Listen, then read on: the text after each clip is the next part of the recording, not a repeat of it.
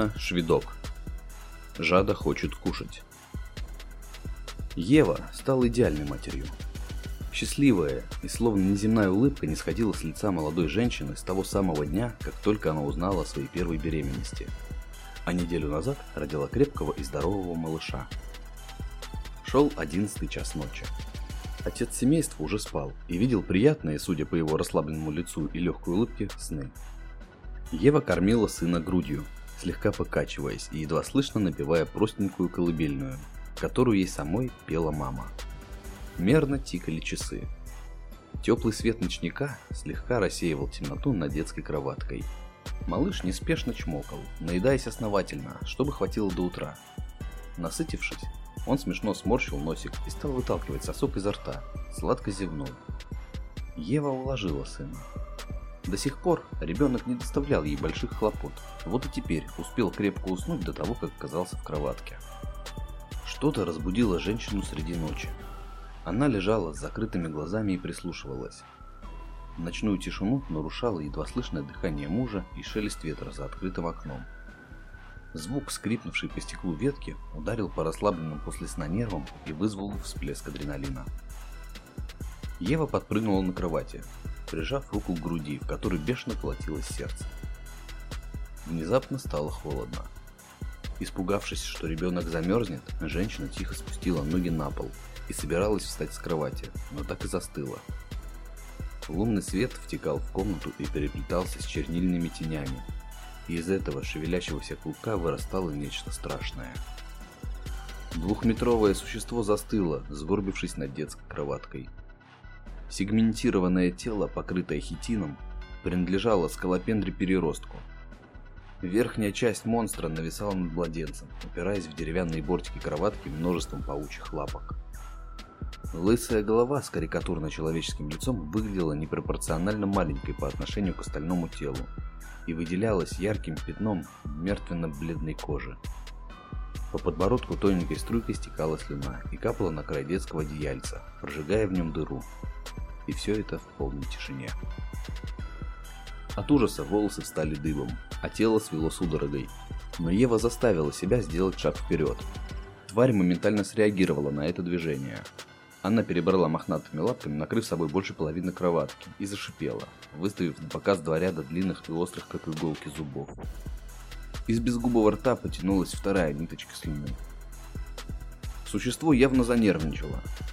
Оно беспрестанно перебирало лапками, то практически скрывалось в темноте в желании убежать, то приближалось, раздумывая, а не напасть ли. Существу еще ни разу не приходилось охотиться на взрослых особей, и теперь в нем боролись терзающий тело голод и страх за свою жизнь. Несмотря на то, что ее трясло от ужаса при виде этого чудовища, словно вынырнувшего из самых жутких кошмаров, Ева сделала еще шаг к своему малышу. Ночную тишину нарушил тихий шипящий голос, полный тоски и страха. «Кусать! Жада хочет кусать!» «Жада?» Дрожащим голосом переспросила женщина. «Жада! Жада!» Радостно закивал монстр, видимо почуявший, что прямо сейчас его никто убивать не собирается. Ева сделала еще шаг, и тварь приблизила свое лицо к ней практически вплотную. Под весом монстра детская кроватка жалобно заскрипела. Меж острых зубов замелькнул раздвоенный язык и коснулся лба и щек женщины. Она стерпела, боясь резким движением напугать существо и вызвать агрессию. Тварь вздохнула, отступила и вновь законючила противным голосом. «Кусать! Кусать! Жада хочет кусать!» Монстр загнулся. Его голова опустилась в кроватку и стала обнюхивать малыша. Женщина зажала рот ладонью, чтобы не закричать. Тот, кто называл себя жадой, поднял голову и, склонив его на бок, уставился на женщину круглыми глазами, затянутыми бельмами. По подбородку вновь потянулась ниточка слюны. Тварь улыбнулась. «Мяско! Вкусное, сладкое! Кусать!» «Стой!» – выкрикнула Ева, бросившись к твари с вытянутыми руками. Та испуганно зашипела и приготовилась к обороне. Два ближайших к голове сегмента моментально обросли шипами. Глаза, до этого казавшиеся слепыми, вспыхнули красным. Женщина замерла. «Я не хочу тебя обидеть». Она изо всех сил старалась, чтобы ее слова прозвучали доброжелательно. Среагировав на голос, тварь немного успокоилась. Ева опустила одну руку, а вторую медленно протянула ближе к монстру. «Я хочу тебя покормить». От этих слов Жада заволновался. С одной стороны, сладкий и дразнящий запах малыша практически сводил его с ума, но этого сочного и питательного мяса хватит только на один раз. Еда никогда не выживала, даже если Жада откусывал от нее только половинку. Он насыщался, прятался в гнезде и на какое-то время впадал в спячку, а когда возвращался, то ни разу не находил второго кусочка. Всегда умирали. Жаде приходилось возвращаться домой голодным и тратить драгоценную жизненную силу на то, чтобы прогрызть новую дыру в пространстве. Но хуже всего то, что еда редко находилась сразу. Пару раз Жада едва не умер от голода, и сейчас это воспоминание вызвало резкую и болезненную судорогу в его теле. Монстр решил, лучше принюхаться к взрослой особи. Он никогда не нападал на таких, потому что они могли его покалечить, а боли он боялся так же сильно, как и голода. Женщина пахла не так привлекательно, как маленький, но ее было много. И если она не умрет после первого укуса, то он вновь наведается сюда после спячки, и возможно, что ему долгие годы не придется прогрызать новые дырки в пространстве в поисках пропитания. Ева стояла, не шевелясь и ждала. От страха мутила, и подгибались ноги. Она для устойчивости оперлась о бортик кроватки одной рукой, а вторую все так же протягивала к монстру. А тот, спустя несколько томительных мгновений, видимо, все же сделав выбор, метнулся вперед, словно огромная змея. Острые зубы сомкнулись на руке в районе локтя и с легкостью перекусили кость. Давясь от жадности и чавкая, тварь торопливо пережевывала отхваченный кусок. Тело наполняло долгожданная сила и сонливость. Сделав последний глоток, Жада начал отступать через лаз в свой мир. Со стороны это выглядело так, словно монстр растворялся в воздухе, Накормившего его особь была еще жива, и он надеялся застать ее здесь в следующий свой приход.